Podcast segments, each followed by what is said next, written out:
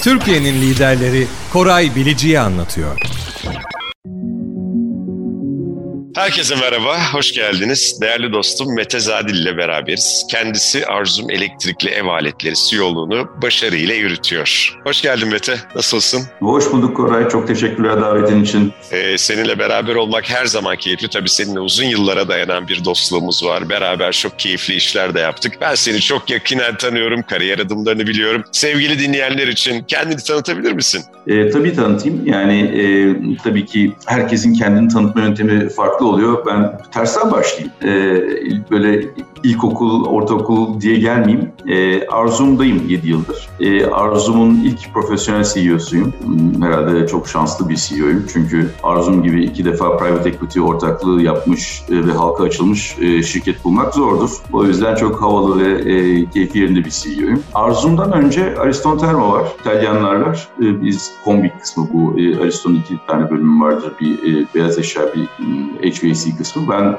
kombi bölümünde e, ve ısıtıcıların olduğu bölümde gittim. Onun e, ülke müdürlüğünü yapıyordum. Ariston'dan önce Schindler ile ilgili uzun bir 5 yılım var. Schindler'de e, İsviçreli bir e, asansör ve yürüyen merdiven firması. E, o da kendi konusunda dünyanın e, liderlerindendir ondan sonra. Yani e, İtalyanlar, İsviçreliler, ondan önce Korda kağıt. E, gördüğün gibi bir tanesi bile birbirine benzemiyor. Hep birbirinden farklı alakasız işlerle e, uğraşma şansım oldu. Korda'nın da yarısı İsviçreli, yarısı Avusturyalıydı o zaman ama arkasından ortak yapısı değişti. Şimdi galiba İspanyollar da var, emin değilim. E, bir dört senede Korda'da e, genel müdürlük yaptım. E, bu şirketlerin hiçbirinin birbiriyle bir alakası yok. Birbiriyle bir e, ilişkileri yok. Sektör paylaşmıyorlar, müşteri paylaşmıyorlar neredeyse. O yüzden de hepsi birbirinden başka e, heyecanlar oldu. Yani rengarenk bir hayatım oldu. Daha gerisine gidersen de eğitime baktığımız zaman ben yüksek mühendisim. E, ama mühendisliği sadece bir sene yapabildim. New York'ta Gold Andrews Clark diye bir firmada bir sene mühendislik yaptım. E, o sırada da e, herhalde mühendisliği ne kadar zevkli okuduğumu unutup ne kadar sıkıldığımı hatırlıyorum. Yani e, mühendislik okurken acayip keyifli bir şey. E, her gün yeni bir problemle uğraşıyorsun. Evet. E, yeni bir şey öğreniyorsun ama gel gelelim e, yapmaya başladığın zaman maalesef benim başıma gelmiş olan işlerle de alakalı olabilir. Aynı kolonu e, 30 defa tasarlamak insanı bayağı bir sıkıyor. Onun için sadece bir, saat, bir sene mühendislik yapabildim. Arkasından yönetime geçtim. Ama mühendisliği gerçekten çok zevkli okudum. Bugün de tekrar okuyor olsam kesin mühendislik okurum. Çünkü insana çok güzel şeyler katıyor. İyi bir analitik düşünme yetisi getiriyor. İyi bir öğrenmeyi öğrenme becerisi getiriyor. Ondan sonra zaten bilime olan ilgimi sen de biliyorsun. E, son derece meraklıyım. Ve Türkiye Bilim Merkezleri Vakfı'nda e, bir dönem yönetim kurulunda bulundum. Biliyorum, e, biliyorum. Ondan sonracığıma yani e, uzun lafın kısası e, aslında acayip teknik bir eğitim alıp arkasından o teknik eğitimi kenara koyup daha böyle birbirinden alakasız işte içinde gıda var, fındık ticareti var, e, e, şey var, kağıt var, kombi var, asansör var, yürüyen merdiven var derken Arzum'a geldim. Arzum'da da zaten yok yok 6 tane kategori var. 6 tane değişik şirket gibi e, zaten e, içerisinde. Evet onu konuşacağız. Arzum ev, e, elektrikli ev aletleri yani, o oraya geleceğiz. Aynen aynen. Evet. Ondan sonra yani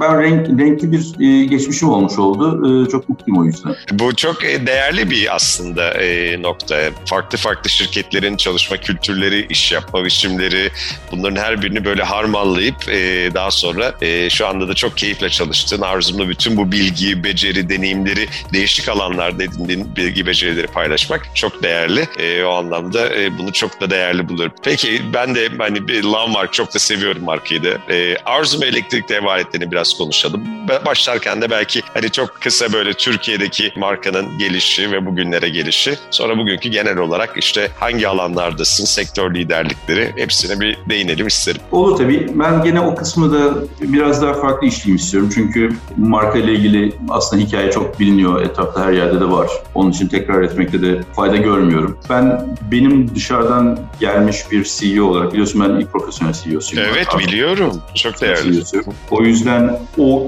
gözle bir değerlendireyim istersen. Aslında bir aile şirketi, Kolbaşı ailesinin kurduğu bir şirket. E, bu sene 55. yılımızı bitiriyoruz. 56'ya basıyoruz e, Temmuz ayında. Markanın kuruluşunu hep baz alıyoruz. Aslında aile çok daha uzun süredir sektörün içerisinde. E, Güney İthalat diye bir şirketleri var ve sektöre girişleri daha da eski. Ama biz hep markanın kuruluşunu baz aldığımız için 55. yaş günümüzü bu sene olarak alıyoruz. Şöyle önemli şeyler var, e, milestone'lar var. Aslında ilk aile şirketi olarak başlıyor ve içerisinde bir sürü de aile ferdi var. Mutlu mesut devam ediyorlar ama diyorlar ki biz gerçekten uzun vadede var olmak istiyorsak biraz daha yani hem kurumsallaşmak gerekiyor hem profesyonelleşmek gerekiyor. Bir takım düşüncelerimizi, hayallerimizi de birilerinin tartması gerekiyor diyorlar. O acayip medeni bir yaklaşımla masaya oturuyorlar ve bir aile anayasası yapıyor. O aile anayasasına göre de aile fertlerini yönetim kurulu dışında hiçbir yerde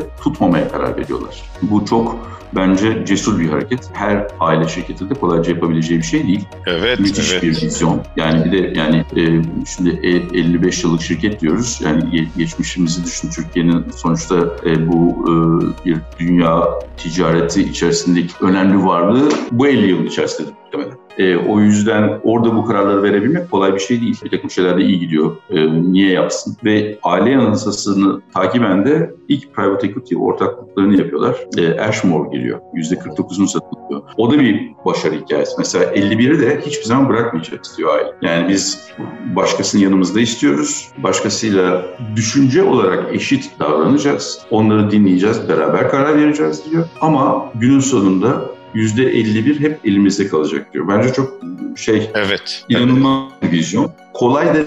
yani bu şekilde birilerini ikna etmek ve şey yapabilmek de kolay değil. Söyle adını e, bir private equity ortaklığına girebilmek kolay değil. O yüzden bunu beceriyorlar. Becermekle kalmıyorlar.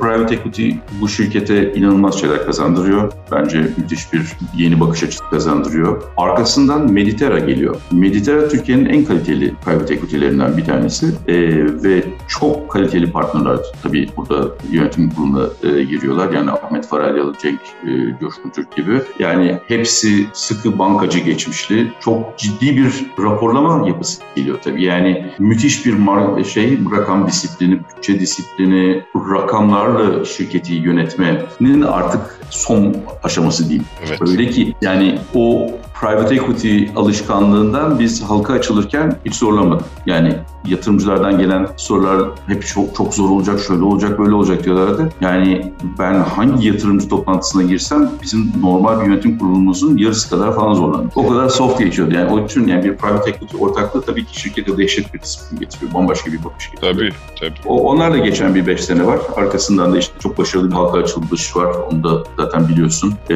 hem de tam Noel gününde açtık. Yani 2020-24 aralığında açtık halka. Bir sürü kişi ya siz deli misiniz ne yapıyorsunuz? Noel'de halka mı açılır? Yani yatırımcı, ya- yabancı yatırımcı yatır, nasıl yatıracak? Yani adam o sırada kayakta bir yerde İsviçre dağlarında falan neyse. Evet. Ondan sonra ama yaptık. Yaptık ve çok da başarılı oldu. Ee, bir tane daha e, garip bir şey yaptık. Dendi ki bize e, aman e, kurumsalı çok tutalım, bireyseli az tutalım. Biz öyle düşünmedik. Yani Arzum Türkiye'nin bir markası. En ücra köşelerdeki e, ilçelerimizde de varız ve bütün Türkiye'yi kapsayan bir marka. O yüzden biz bireyseli çok yüksek tuttuk. %70'in üzerinde bireysel de bizde. Daha e, azı aslında şeydi, e, kurumsaldı ama ona rağmen e, çok başarılı bir şekilde 50 küsur kat taleple bitirdik. Bence e, güzel de bir şey oldu. Arzum'un hikayesinin içerisinde inovasyon çok önemli bir yer tutuyor. Yani ben şu anda bir finansal kısmını anlattım az çok. Yani o vizyon, yönetişim, oradaki şeylere değindim. Bir de e, yol üzerinde çok önemli şeyler yakaladı. Yani Çin'i çok erken yakalıyor. Hong Kong'da bir şirket kuruyor 90'larda. Arkasından Almanya'da bir şirket kuruyor. Yani o yurt dışına çıkma hep böyle bir kendini yırtma merakı var. Bakıyor ya herkeste olan ürünlerle bunu yapmak mümkün değil. Doğru düzgün e, kendimize ait ürünlerle yürümemiz lazım daha fazla düşüncesi oluşmaya başlıyor ve e, Okka hikayesi başlıyor. Tabii yani ilk bu Fincan'a direkt servis yapan köpüğü her seferinde fıstık gibi öyle Evet. e, şey kaliteli sen tabiyorsun ya Okka'yı ben sana anlatmayayım sen daha fazla anlatabilirsin bana büyük ihtimalle. Çok çok sev- seviyorum evet. E, o tabii ciddi bir girizgah oluyor. Bir de fırın var tabii ki o bu hani şey Trabzon ekmeğini ortada hiç bölmeden e, pişirebildiğin inanılmaz bir e, bizim tost makinesi şey nedir ekmek kızartma makinemiz var. E, onlarla böyle bir inovasyona adım atılıyor. Sonra bizim e, bir McKinsey ile e, çalışma dönemimiz oldu. O dönemde onların çok düzgün bir şeyleri oldu, tavsiyeleri oldu. Yani sizin bu kendinize ait ürünlerin oranını şuradan şuraya çıkarmanız lazım. Çünkü diye doğru düzgün bir analizle de geldiler ve biz bunu çok benimsedik ve durmadan da arttırıyoruz. O tabii çok şey katmaya başladı. Yani kendine özgün tasarımlar, mühendislik, kullanım vesaire. Bunlar da bence markayı çok yukarıya taşıyan konular. O yüzden hem o yönetim ben hep ilk sırada tutuyorum. E, biliyorsun yönetim, takım yani her zaman başta geliyor. Evet. E, ama aslında da tabii ki bu inovasyon, ARGE'ye e, asılma ve elinde de tabii Arzum gibi Türkiye'nin her dört bir yanında dağılma becerisi olan ciddi bir satış kanalı çeşitliliği olan şirketle birleşince başarı hikayesi çıkıyor. Çok da güzel bir hikaye. Ben de her seferinde e, zevkle anlatabiliyorum. Evet, evet. Benim e, e, tarihçesine bakışım diyeyim. Çok, evet. Bu biraz daha dediğin gibi e, çok aslında bilinenlerin dışında şeylerden konuştuk. E, yönetim, evet. structure, iletişim. Bu, bu da ya gayet keyifli oldu. Şimdi ben şeyi de merak ediyorum. Aslında bu pandemi dönemi daha bitti bitecek. Şu anda da işte sabah açıklandı. Vaka sayısı da binlerin altına inmiş.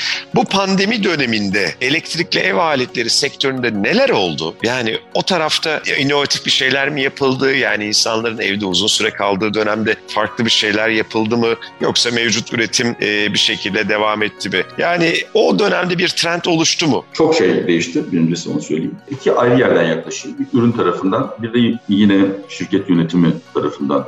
Ve sadece arzumdan bahsetmeyeceğim. Yani ürün tarafına baktığınız zaman yani şey biliyoruz zaten. Herkes bol bol konuştu. Hepimiz aşçı olduk. Ben dahil. Böyle evde yani hayatımda yapmayı düşünmediğim yemekleri yapabildim, becerebildim. Halen de yapıyorum. Belki tabii, tabii.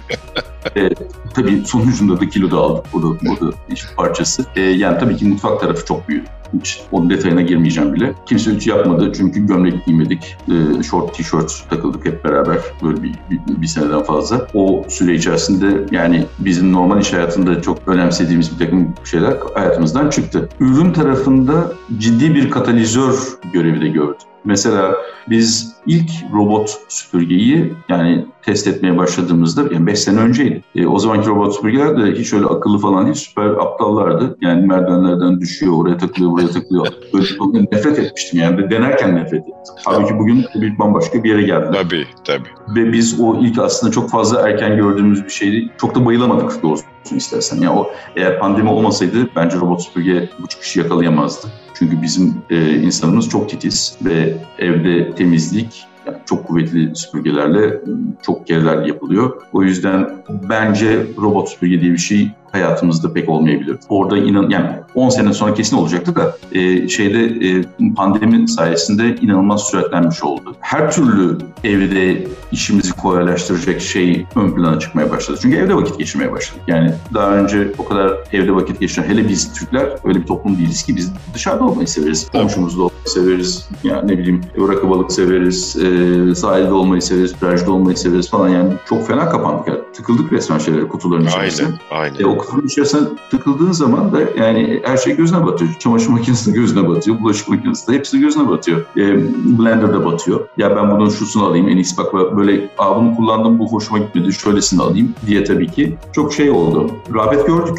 E, şanslı sektörlerden bir tanesiyiz biz e, o açıdan. Bu dönemi güzel atlattık. İlk başta ben öyle olamayabilir diye düşündüm. Çünkü benim geçmişim e, e şaka maka 20 küsur yıldır da genel müdürlük yapıyorum. E, Türkiye'nin bayağı bir iniş çıkışlarını görme şansım oldu. Tabii. Genelde tabii. bu tip kristal yerlerde mesela en çok beklediğim şey ne olur? Nakite, nakite sıkışırsın değil mi? Tabii. Yani e, kimse parasını ödemez, e, ticaret durur eder falan.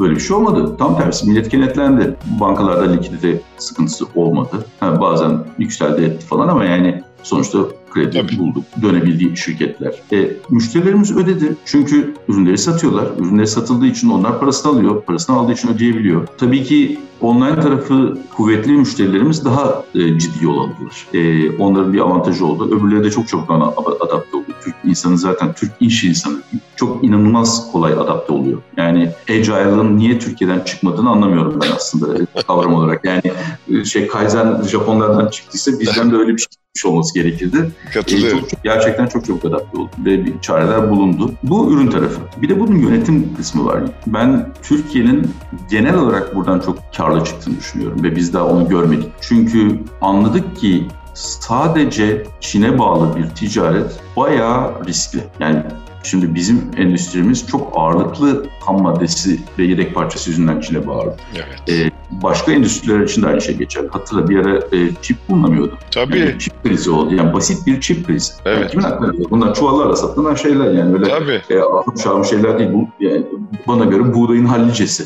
o, o yüzden e, o şey bu tabii insanları çok düşündürdü. Yani şimdi mesela geçen hafta TCG Summit'teydim e, Viyana'da. Orada da yani Avrupalılar da artık tek bir tedarik bölgesine gebe kalmak istemiyorlar. Yani Türkiye'nin orada inanılmaz bir alternatif. Öyle böyle değil. Zaten beyaz eşyada iki numara bildiğim kadar şeyden sonra, e, içinden sonra. E, biz de daha gerideyiz. Küçük elektrik dev aletlerinde biraz daha gerilerdeyiz ama çok daha önemli bir yere gelebiliriz diye düşünüyorum. Ve önümüzdeki yıllarda bu bize çok yarayacak. Hem lojistik olarak bir de çünkü lojistik maliyetleri çok güzel. Yani eskiden e, her şeyi getirmeye değebiliyordu. Şimdi her şeyi getirmeye değmiyor. Ufak ucuz şeyleri getirmek çok anlamsız. Çünkü 2000 küsür dolardan 14 bin dolarlara çıktı bu konteynerler. Yani bu şey değil ki hani %5 10 artış değil korkunç bir rakam.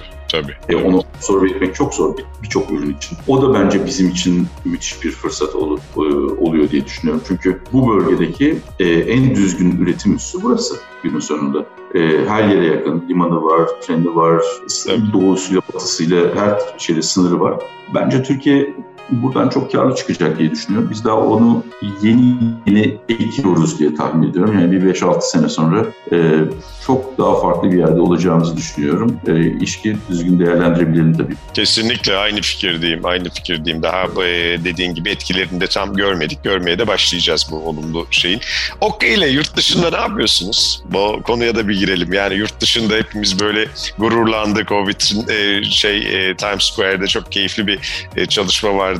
Okey ile ne yapıyorsunuz yurt dışında? Ya şimdi şöyle yurt dışı e, stratejimiz tabii biraz daha değişti halkalaşmakla beraber. Çünkü daha önce bir fon ortaklığında yurt dışını büyütmek o kadar kolay değildi. Ne olursa olsun fonların e, odağı yurt içi oluyor.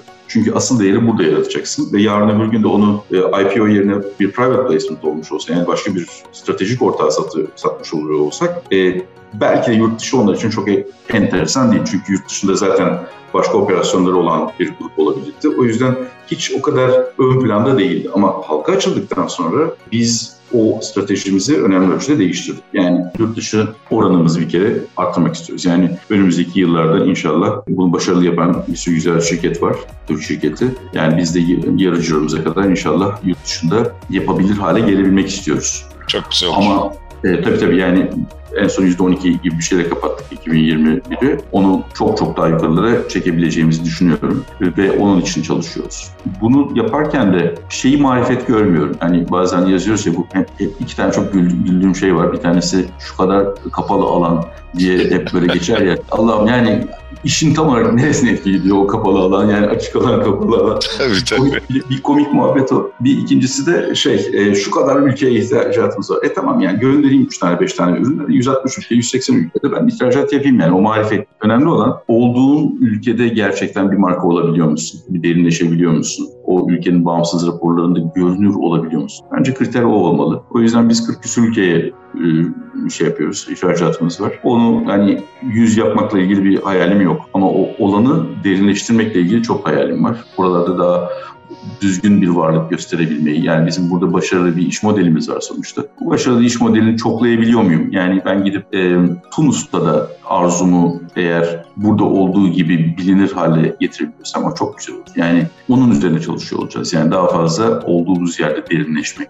başka yerlere atlamak değil de ha, nasıl olsa o büyüyecektir bir yandan da bu arada. Yani bir takım olmadığın pazarlarda tabii olduğun pazarlardaki başarını arttıkça ilgi çekmeye başlıyorsun. Diğer pazarlardan da teklifler, şeyler, istekler geliyor. O normal e, sürecinde yürüyecektir ama bizim e, hayalimiz daha çok Türkiye'deki başarılı modelimizi oralarda çoklayabilmek. Onun içerisinde de hem branding var, hem satış sonrası var, hem e, o şey var, buradaki duruşumuzun sergilenmesi var. Hepsi hepsi beraber gidiyor. Bilmiyorum düzgün anlatabildim? Bence çok çok düzgün ve gayet net bir şekilde önemli olan derinleşmek tabii. Yani rakamsal olarak şunu şunu yapıyoruzdan ziyade oralarda bu kurum kültürünü, iş yapış tarzınızı değil mi? Aynı şekilde e, evet. yaşatabilmek, oradan o verimi alabilmek. Evet, Türk kahvesi tabii yani Türk kahvesini sevdirme ve yaydırma vizyonu bizde çok kuvvetli. O tabii ayrı bir yer edilmiş vaziyette. Yani biz sonuçta stratejimizin içerisinde bir sürü ürün var. Sadece Türk kahvesi yok ama Türk kahvesini sevdirmek e, bizim DNA'mızda çok kuvvetli. O yüzden de konu Türk kahvesi olduğu zaman işte Times Square'de görüyorsun, e, başka yerlerde de görüyorsun. Turkish Coffee Lady'yi de görüyorsun Amerika'da. Evet. E, yani olmayacak ve Uganda'dan birisini de görebiliyorsun. Her şeyi görebiliyorsun. E, orada orada pek bir sınır tanımıyoruz. Yani orada bir imkan yakaladığımız zaman, bir fırsat yakaladığımız zaman hem bireysel olarak hem kurumsal olarak e, elimizden geldiğini yapmaya çalışıyoruz. Çünkü e, gerçekten büyük bir miras e, ve Tabii. üzerine çok şey inşa edilebileceğini düşünüyoruz. Rakiplerimizin de yapmasından da bir, bir şeyimiz yok, rahatsızlığımız yok. Onlar da yapsın, biz de yapalım, hep beraber yapalım. E, pasta büyüsün, herkes Türk kahvesi sevsin. E, o yüzden e, şey de demiyoruz hiçbir zaman illa bizim makinamızla yürüsün diye de bir söylemimiz yok. Kiminkiyle yürüsün, yürüsün. Sadece Türk kahvesi e, sevilsin ki o pazar büyüsün. Biz de o pazarın içerisinde zaten liderlerden biri olduğumuz için güzel yerimizi alalım. Tabii ben ben hep zaten dostlarla da konuşuyorum. Yurt dışına gittiğimizde de diyorum hep bir Türk kahvesi söyleyelim restoranda. Onlar getirebilir, getiremez ama dedim her gittiğimiz yerde de bunu ısrarla da yapıyoruz. Peki Mete, Arzum'un sosyal sorumluluk politikaları neleri hayata geçirdiniz, neler yapıyorsunuz? Buraya da bir değinelim istiyorum. Çok iyi yaptığımız bir şeyden başlayayım, yapamadıklarımızdan devam edeyim. Çok iyi yaptığımız şey bir kere satrancı bence güzel sahiplenmiş vaziyetteyiz. Yani biliyorsunuz Türkiye Kadın Satranç Şampiyonası Biliyorum Biliyorum. Biliyorum. Ee, ve 14 yıldır yani şey değil hani bir sene başladın, iki sene devam ettin, üç sene çıktın falan öyle bir şey değil. Yani sahiplenmiş ve gidiyor. İnşallah bir 14 yıl daha da gider. Belki sonsuza kadar gider. Yani çok kaliteli bir yerinden gelmiş vaziyetteyiz. Oradaki başarılar da bizi tabii çok gururlandırıyor. Özellikle de bizim kadının zihninin yanında olmamız benim çok hoşuma gidiyor. Yani herhangi bir konu değil satranç yani artık beynini daha fazla çalıştırabileceğin, zorlayacağın bir yer yok o işte. O açıdan bence çok güzel duruyor, çok yakışıyor diye düşünüyorum. Yani satranç bize yakışıyor, biz de satranca yakışıyoruz diye düşünüyorum. En çok da onu önemsiyoruz olsun istersen. Bu da devam edecek diye düşünüyorum. Bu sene kadın futbolunun yanında durmaya karar verdik. Kadın futbolunun yanında durmak için de e, Galatasaray Kadın Futbolu'nun e, sponsoru olduk. Tabii orası daha yavaş yürüyen bir şey gibi geliyor bana. Yani ben memnun değilim açıkçası. Yani kadının futboldaki yeri Türkiye'de bayağı perişan. Yani tabii Amerika başka. Amerika çünkü zaten soccer onlarda daha çok kadın sporu gibi görülüyor. Erkekler belki daha az. Evet. E, oradaki bakış farklı. Ama yani bizim çok daha iyi bir yerlerde olmamız lazım. Yani çünkü şeye bakıyorum. Bizim Türk şirketleri çok fena değil. Birçok bir yani son zamanlarda e, yani işte biliyorsun yönetim kurulu üyelerimizden biri Cüneyt Yavuz Mavi. Yani şimdi Mavi'nin e, kadın yönetimci oranına bakıyorum canavar gibi. Bizimkine bakıyorum canavar gibi. Yani bizde yönetim kurulu yüzde 33, icra kurulunda yüzde 33, e, orta kademe yüzde 40 kadın yönetici var. Yani e, buralarda iyiyiz ama şeye bakıyorsun, e, futbola bakıyorsun ya futbolun içerisinde kadın yönetici yani Ebru Köksal dışında kimse var mı emin değilim yani ben en azından tanışmadım rastlamadım. e, o da muhteşem biri zaten. E, şey yani zayıf oralar. Oraların çok kuvvetlenmesi lazım. Daha çok çok gideceğimiz yer var. Yani bizlere de iş düşüyor, kulüplere de iş düşüyor, federasyona da iş düşüyor. E, federasyonlara bakıyorsun. Federasyon 60 küsur federasyon var galiba. Tam da sayısını e, unutuyorum her seferinde ama 3 tane kadın başkan var yani olmaz. Yani o, o 60 tanenin en azından bu şirketlerdeki gibi hani 50-50 tabii ki şey olmalı son hayal olmalı ama yani 50 olmasaydı şu anda 20-30 falan o civarda olması lazım. Ama 3 değil yani 60 tane de. Evet. evet. yani bunların biraz çözülmesi lazım. Bence bizler o taraflarda daha da fazla şeyler yapabiliriz diye düşünüyorum. Ee, yani çok iyi gitmediğini düşündüğüm yerler orası.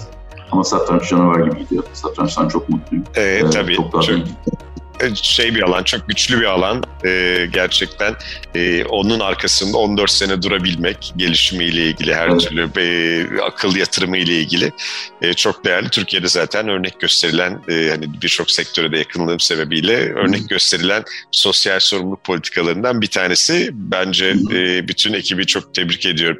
Peki diğer bir şey konuşmak istediğim konulardan bir tanesi bu e-ticaretin işte gelişimi. Yani mesela nasıl gelişiyor? Yani sizin sektörde mesela çok agresif gelişip mağazacılığı belli bir noktada tıka, tıkıyor mu? Dünya mesela bunun neresinde? Dünya nasıl yapıyor? Türkiye ne yapıyor? Bu e-ticaret ve şey dengesini merak ediyorum. Hep mağazacılık dengesini özellikle hani elektrikli ev aletleri sektöründe nasıl? Ee, şöyle aslında taze bilgilerim de var çünkü geçen hafta TCG Summit'te Süper.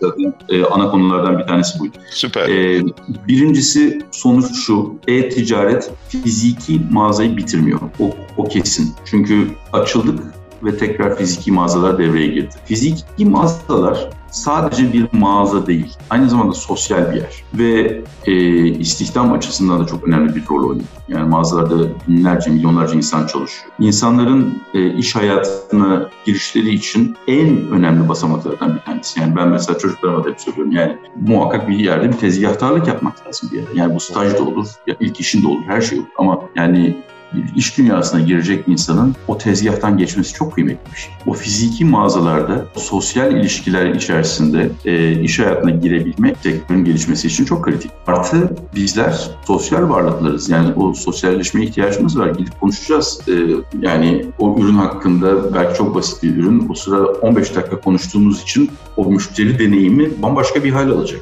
Ama e-ticaret artık bunun bir parçası. Belki ben gideceğim, sosyalleşeceğim, sohbetimi yapacağım ama oradan beraber siparişini vereceğiz ve ürün evime gelecek. Ee, online bir sipariş. Belki belki ileride oradaki birçok platformun içerisine entegre olmuş olacağız. Oradan gelecek vesaire. Yani halen gelişiyor. Bence o şu an hani hibrit çalışma diyor ya herkes. Evet, evet. O da ayrı komik bir tanesi. Kimse ne olduğunu bilmiyor doğru düzgün. Yani biri hibrit duyduğu zaman şey bir anda hayalinde bir plaj ya da bir park evet, ve şeyler e, orada iş yapıyorum havasında. Ondan sonra diğeri yani evinin işte ne bileyim çocuğunun yanında çalışıyor şeyinde. Herkes farklı bir şey düşünüyor kimden. Tabii, tabii. O yüzden kimse ne konuştuğunu çok bilmiyor şu anda. E, bu da öyle bir şey. Yani daha tam o e, omni channel'ın nerede olduğunu bilmiyoruz. E, doğma aşamasında oturacak. E, çok daha güzel bir şekilde oturacak. Mağazacılık şekil değiştirecek yalnız. Yani müşteri deneyimi sunabilen mağazalar yaşayacak diye düşünüyorum ben. Yani eski anlamda böyle depo gibi içeri girdin üst üste alt alta bir sürü ürün e, hangisini alacağını bilmiyorsun. O tarz bir yerin çok yaşayabileceğini düşünmüyorum. Muhakkak bir e, farklılık yaratması gerekecek diye düşünüyorum müşteriyi çekebilmesi için. Ve o müşteriyi çekerken de her kanaldan tabii ki şey oluyor olacak. Yani o müşteri evet belli bir bilgi bombardımanına belki maruz kalacak ama en azından günün sonunda en doğru ürünü aldığına ikna olmuş olarak çıkması e, çok kritik. Yani hani araba aldığı zaman insanlar en çok biliyorsun araba aldığının ertesi gün bakarmış ya araba fiyatlarına. E, evet evet. Yani o, onun işte minimize edilmesi gerekiyor. O, o, o yüzden ben mağazacılığın çok değişeceğini düşünüyorum. Çok güzel değişik konseptlerin geleceğini düşünüyorum. Yani e, Apple bundan işte birkaç sene, ne kadar sene, 10 sene, 15 sene oldu Apple Tabii tabii, tabii, tabii. Acayip bir şey. E şimdi, şimdi bakıyorsun yani onun gibi 20, 20 tane, 30 tane benzer mağaza var. Yani biri bir şey yakalıyor bir yerden, yürüyor. O bambaşka şeyler getiriyor. Ben e, çok yaratıcı bir şeyler çıkacağını düşünüyorum e, önümüzdeki 1-2 sene içerisinde. O yüzden de heyecanlı bence. Çoklu kanal en doğru şey her zaman. E, o tekrar kendini ispat etmiş vaziyette. O yüzden mesela Arzu'nun iyi olduğu konulardan bir tanesi o. Yani bizim olmadığımız pek bir kanal yok. Her yerde varız. Yani bugün e, mahalle arasındaki züccaciye de gittiğinde Arzu'nu bulursun. Teknosa'ya gittiğinde, Mediamarkt'a gittiğinde de bulursun. Migros'ta da bulursun. Çeyiz mağazalarında da bulursun. Yani e, her yerde bulabilirsin. O yüzden bu daha da önem taşıyor olacak. Her yerde bulunabiliyor olmak. E, marketplace'ler tabii başlı başına bir konu. Sayısı artıyor. Cross border çok ciddi bir konu. Çünkü özellikle Avrupa Birliği gibi arada gümrük ve verginin olmadığı yerlerde ticaret hani biraz daha iyi gidiyor gibi gözüküyor bizlere dışarıdan ama aslında orada da e, her ülkenin kendine has şeyleri var. Hem vergi kuralları var hem kanunları var vesaire. E, halbuki sen giriyorsun at ürünün işte Polonya'dan Almanya'ya gidiyor Evet. veya o sırada Çek Republic'e gidiyor falan. Halbuki e, gitmiyor olması lazım veya giderken belli bir vergi ödüyor olması lazım vesaire. Onları tabii e, düzenlemeler çok arkadan geliyor. Ben oraların bir e, sıkıntılı dönemden geçeceğini düşünüyorum. E, bugün e, herhangi bir ürünü sınırlamak mümkün değil. Her ürün her yerde satılıyor. E, onun önüne geçmek çok zor. E, orada düzenlemeler e, lojistik maliyetleri arttığı için bunun tabii yeni etkileri var. Onu düşünmek gerekiyor. Ben başında olduğumuzu düşünüyorum daha halen sürecin. Yani önümüzdeki 1-2 sene e, e-ticaret inanılmaz çehre değiştirecek diye düşünüyorum. Ama tabii bir, o da bir sıçrama yaptı. O da yani Covid orada da bir katalizördü. Evet, e, seninle sohbet her zaman çok keyifli. E, gerçekten bir de özellikle sıcak bilgilerle de e, veriye dayalı e, sohbet etmek de çok hoş oldu. Farklı bakış açıları. Teşekkür ediyorum. Umarım dinleyicilerimiz de son derece keyifli paylaşımlardan faydalanacaktır. Teşekkür ediyorum. Türkiye'nin liderleri Koray Bilici'yi anlattı. Bir sonraki podcast'te görüşmek üzere.